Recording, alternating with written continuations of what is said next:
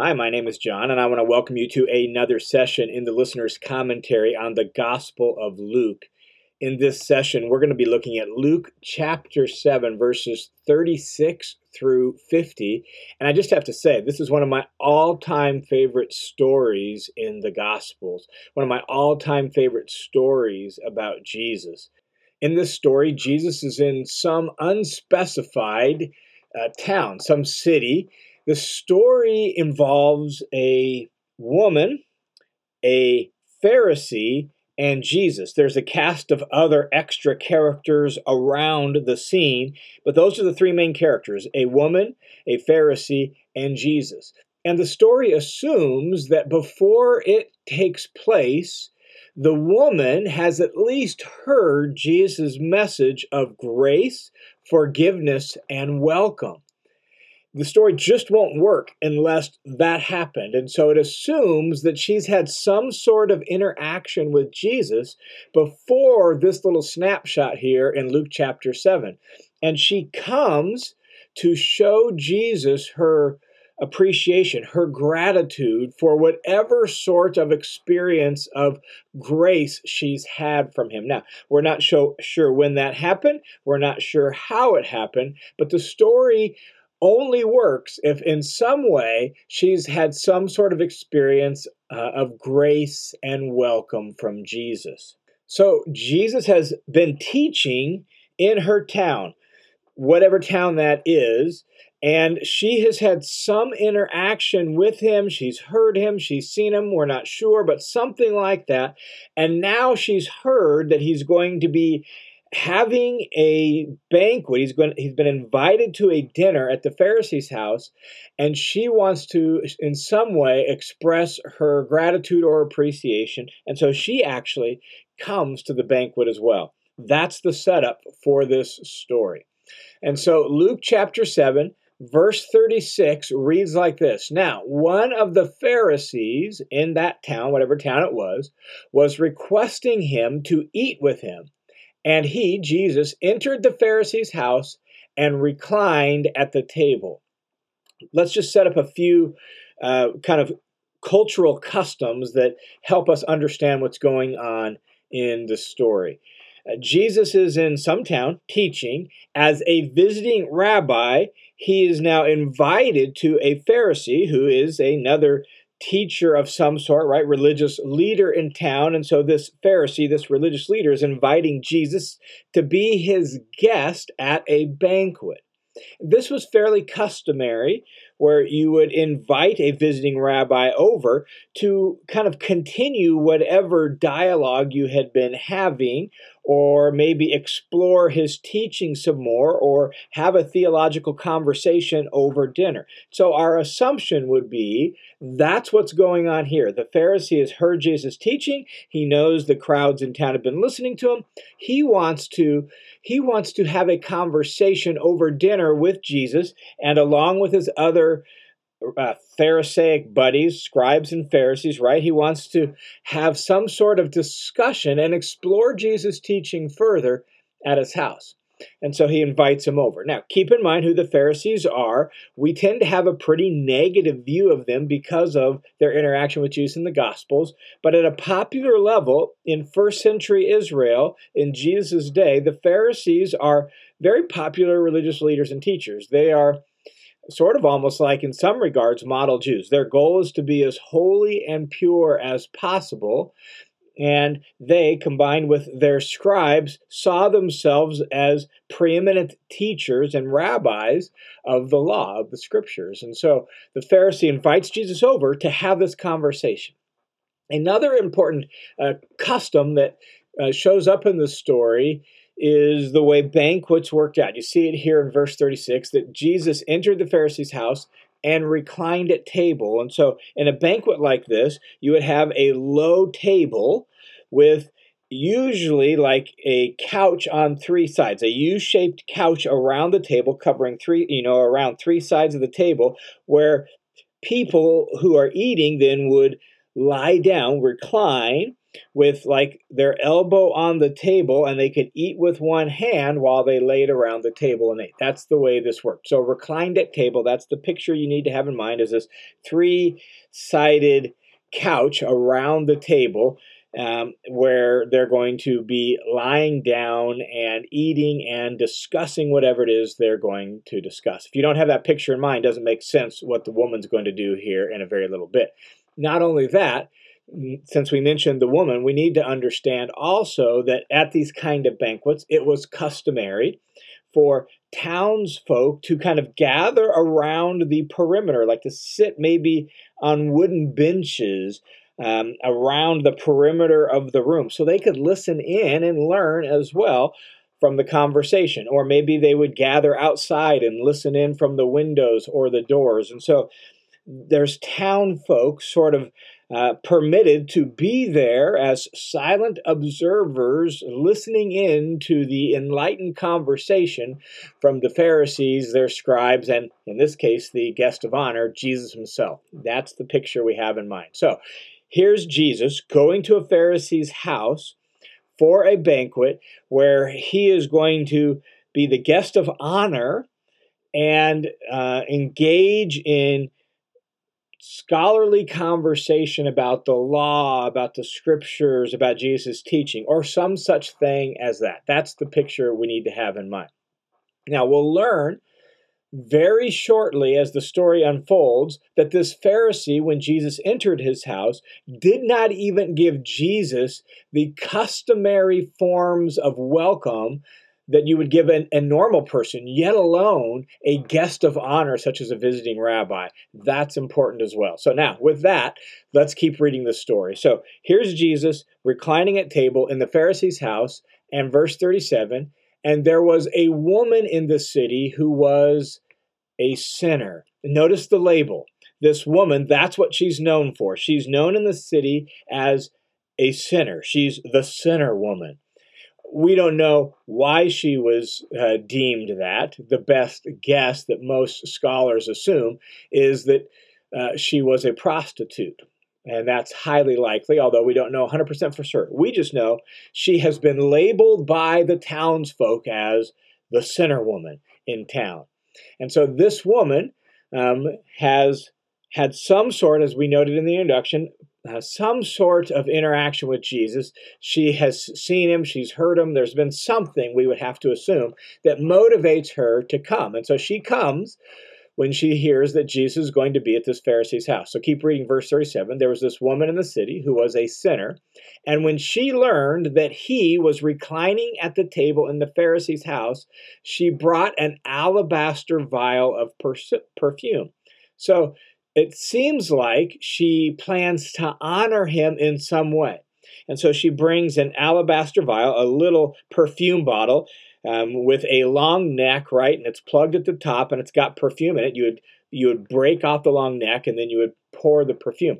If she was a prostitute, this sort of perfume would have been the kind of thing that she would have used in her trade to make the house smell good, make herself smell nice for her work as a prostitute. Whatever it is, she brings this alabaster vial of perfume, and such perfume was often incredibly expensive. Oftentimes, uh, these kind of vials of perfume would cost up to an average working person a year's wages. So we're not talking like a cheap little gift, right? We're talking an expensive amount of perfume. So she brings uh, this alabaster vial of perf- perfume with her uh, to the Pharisee's house. And as we noted, the host, the Pharisee, had shamed Jesus by withholding the expected customary norms of welcome and hospitality. And so, what the woman ends up doing is offering an impromptu, improvised unplanned attempt to replace them. So she comes wanting to honor Jesus in some way. We don't know what her initial plan was, but when she sees how Jesus is mistreated by the Pharisee, who is his host, she cannot help herself and she is moved by that to offer impromptu, improvised welcome and hospitality to Jesus. And so here's what happens, verse 38. And standing behind him, Jesus, at his feet. Remember, he's reclining on table with his at, at table with his feet out behind him. And so she she leaves the perimeter of the house. She leaves maybe even behind, outside the she she is driven by how badly he has been shamed and dishonored by his host, and she is moved by her own sense of welcome and grace in whatever way she has seen or experienced that from Jesus, that she leaves the accepted place for the townsfolk, the crowd, the perimeter of the, the room, and now she approaches Jesus and standing behind him at his feet, weeping. She's crying.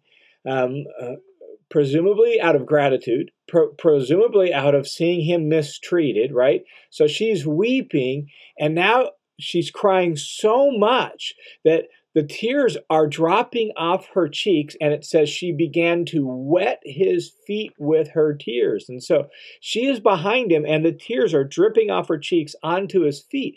His feet haven't been washed. That was one of the customary um, forms of hospitality that the host should have offered Jesus, but he didn't. And so now her tears are dropping onto his feet. His feet are dusty and dirty because they haven't been washed, and now they're making a mess of his feet. And so now all of a sudden she gets down. It seems like at least she has to get down on her hands and knees in order to do what happens next. And so she gets down on her hands and knees. She lets down her hair. Her hair would have been up veil on, but she lets down her hair and she begins to wipe his feet with the hair of her head. And she began kissing his feet.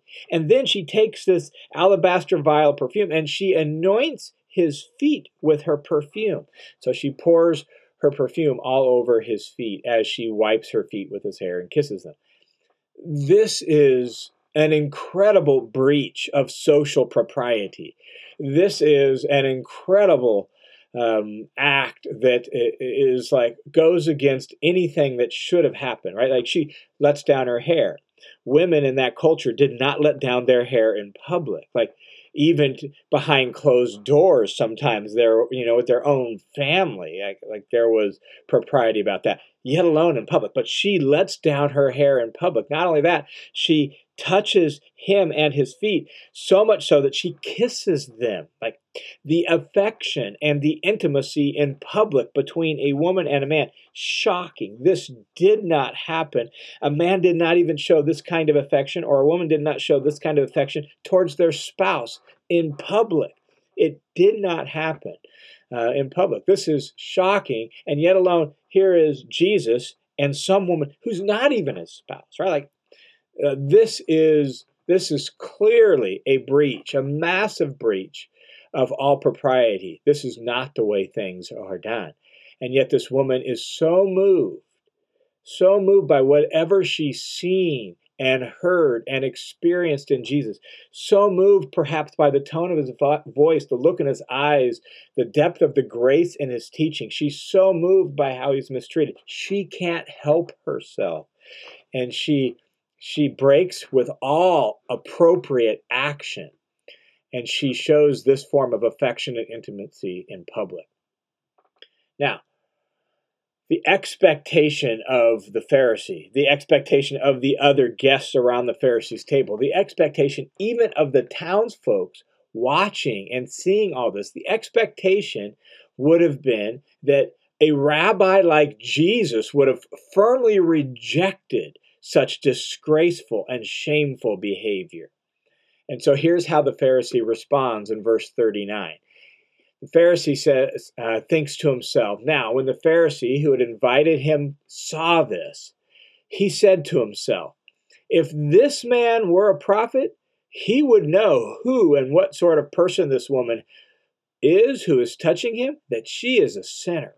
So, Simon, We'll learn his name in just a second. Simon the Pharisee sees what's happening and he begins to think to himself, there's no way Jesus could be a prophet. There's no, like the people are calling him a prophet, right? He's doing miracles like a prophet. He's teaching like a prophet. If he really were a prophet, um, eh, there's he would have rejected this. He would know who this woman is, that she's a sinner, that she wore this label. He would have pulled his feet back. He would have rejected her and, and pushed her away and told her to get back into her proper place in town and get out of the house. That's what he would have done. That's the Pharisees' assumption that any self respecting prophet or rabbi clearly would have rebuked her and made her stop. And the fact that Jesus didn't makes it obvious that he's not a prophet or any such thing.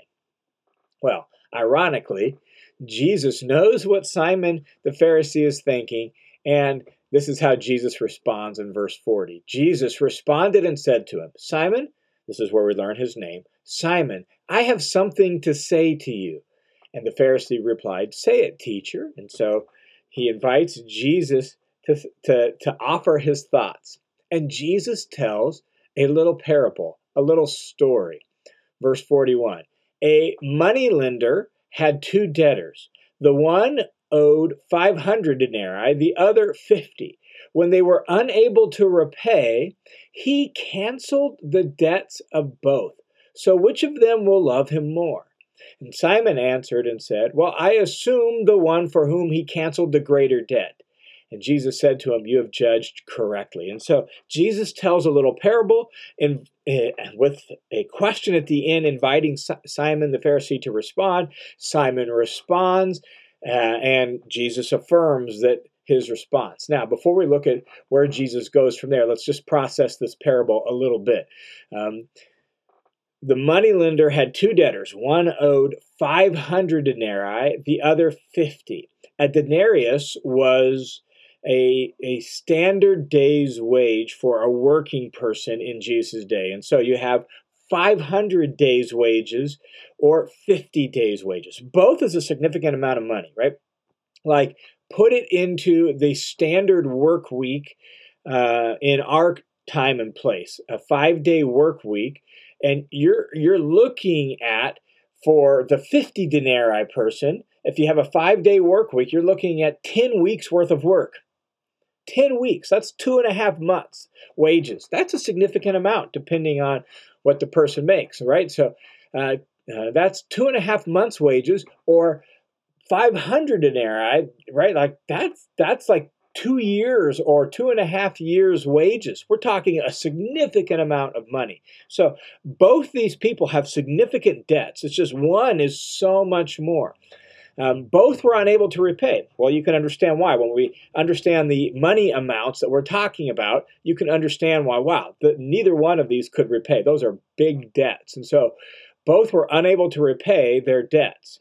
Well, the moneylender canceled both of the debts which of him will love him more? That's the question Jesus asks. Now, what's fascinating is uh, for us to make sure we notice is that sin uh, is consistently portrayed in Scripture as a debt. And that's the point of this parable here, is this has to do with sin and forgiveness. And forgiveness is consistently portrayed in Scripture as the canceling of a debt, not making someone pay. So that's the, the picture is of a moneylender and two debtors. The point of the image, as we will learn very shortly, is sin and forgiveness. So when Jesus says, Who will love him more? Jesus or Simon answers, Well, I assume the one who had the greater debt. Jesus said, You judged correctly. Both of them are going to be appreciative, both of them are going to be grateful, but the one who owed two to two and a half years money, man, even more grateful than the one who owed two and a half months. Um, so here's what Jesus does. Here's the point he makes now to Simon out of telling the parable. Look at verse 44 and turning toward the woman. Just note that phrase. Jesus is talking to Simon and his friends around the table. These are the religious elite in town, and turning toward the woman. So, as you picture the scene, Jesus turns, uh, looks down towards his feet where this woman has been weeping, and now the spotlight is on her, and Jesus looks at her. He acknowledges her. He sees her. She's not just a sinner. She's a woman. She's a person. And he turns towards the woman. And while looking at the woman, he says to Simon, Do you see this woman? notice that Jesus directs Simon's attention to her. He wants her to see her as a woman, not a sinner, not as an object, not as someone who can be written off and labeled. Do you see this woman? Jesus says.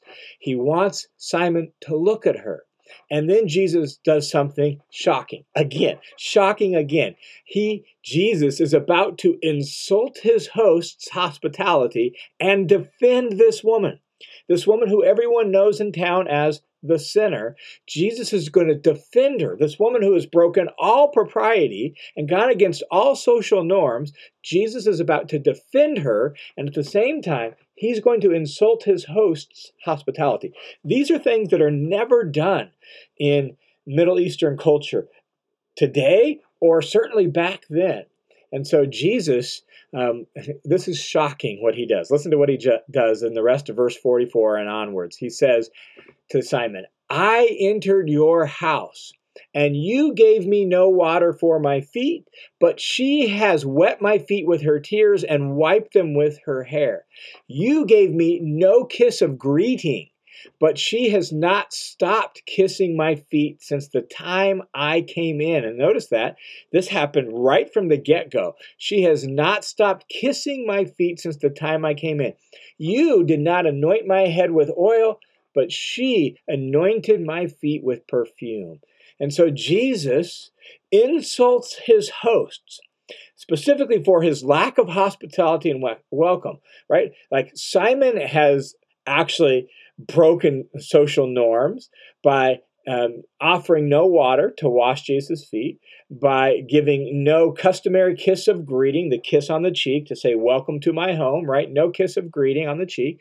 Uh, you didn't offer any oil to anoint my head. These were things that uh, were fairly customary acts of hospitality and welcome. Simon failed to do that. And so Jesus says, Look at this woman.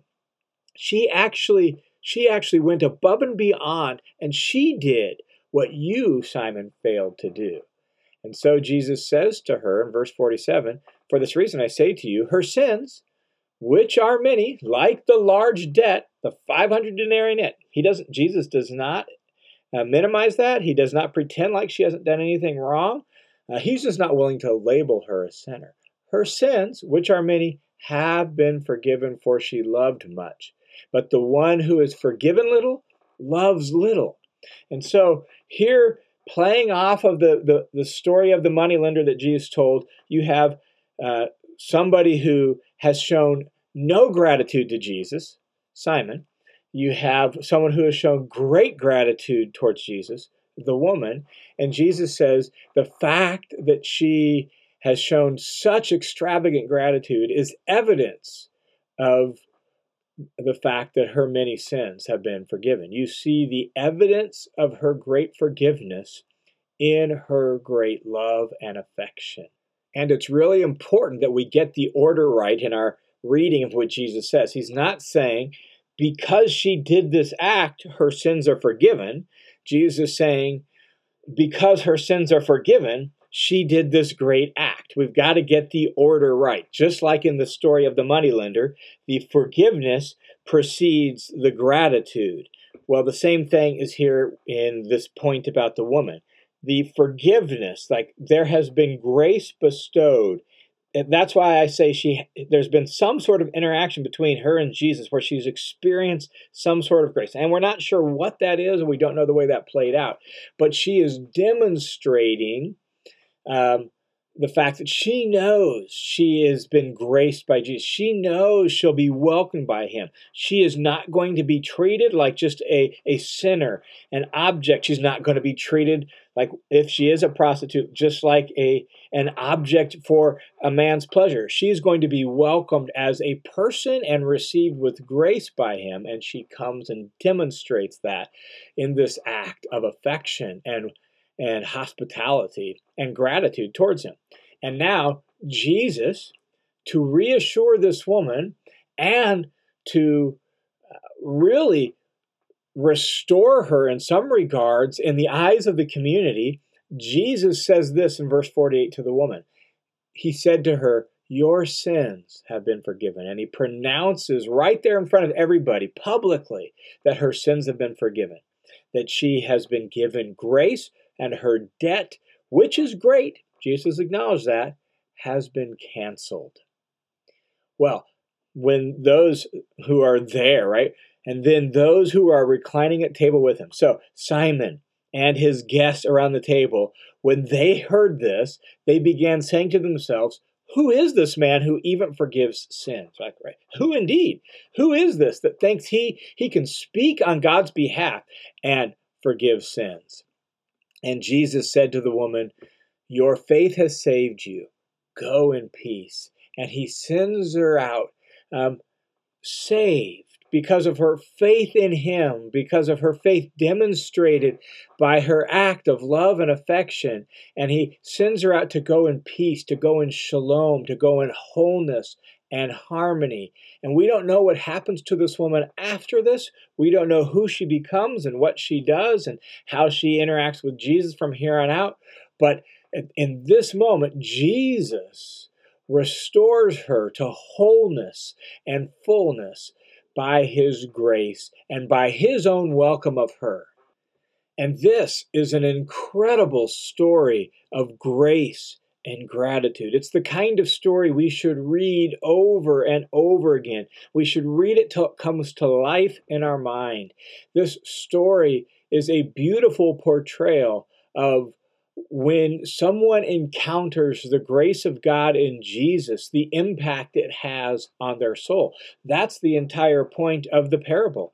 That when we recognize uh, that our debt has been fully and completely canceled by God in Christ, the gratitude wells up within us and uh, even extravagant, even um, socially improper expressions of that gratitude are received by Jesus because because it is right to demonstrate our love and our affection and our gratitude even in extravagant ways when we recognize how great uh, uh, how great the grace is that has forgiven us of our debt that has canceled us the debt of our sin towards God. Not only that it is an incredible portrayal of how Jesus receives and welcomes sinners. This woman is the sinner, right? She's known as that. She's a notorious sinner in town. And Jesus welcomes her and defends her honor over against the Pharisee, who's the religious elite in town. And, and Jesus wants the Pharisee himself to see that he's got a debt that needs forgiven too that even though he's a religious man he still has a debt. He might he might be the, the 50 denarii debtor in the parable but he still has a debt that he can't pay and he needs grace too. He wants him to see that and if he'll see that and he'll repent jesus will welcome him too. That that's the beautiful thing that we have Uh, portrayed here is it doesn't matter what kind of quote unquote sinner you are great sinner, small sinner, religious sinner, irreligious sinner. Jesus welcomes sinners like this woman to himself, and he, he welcomes her so fully, he defends her honor in front of the townsfolk, in front of the guests around the table, in front of his host, a Pharisee, Jesus defends this woman and acknowledges her not as the sinner, acknowledges her as a woman as a woman made in God's image, welcomed by himself, granted grace and forgiven. Jesus acknowledges she's a sinner. He acknowledges her, her sins are many, and he offers her grace to cancel the debt and forgive her sin. This is an incredible portrayal of how Jesus treats sinners like myself and like you. Jesus welcomes sinners, forgives their sins, and grants them grace and sends them out in peace and in wholeness. And the more we understand the depth of Jesus' grace, the greater our gratitude will be.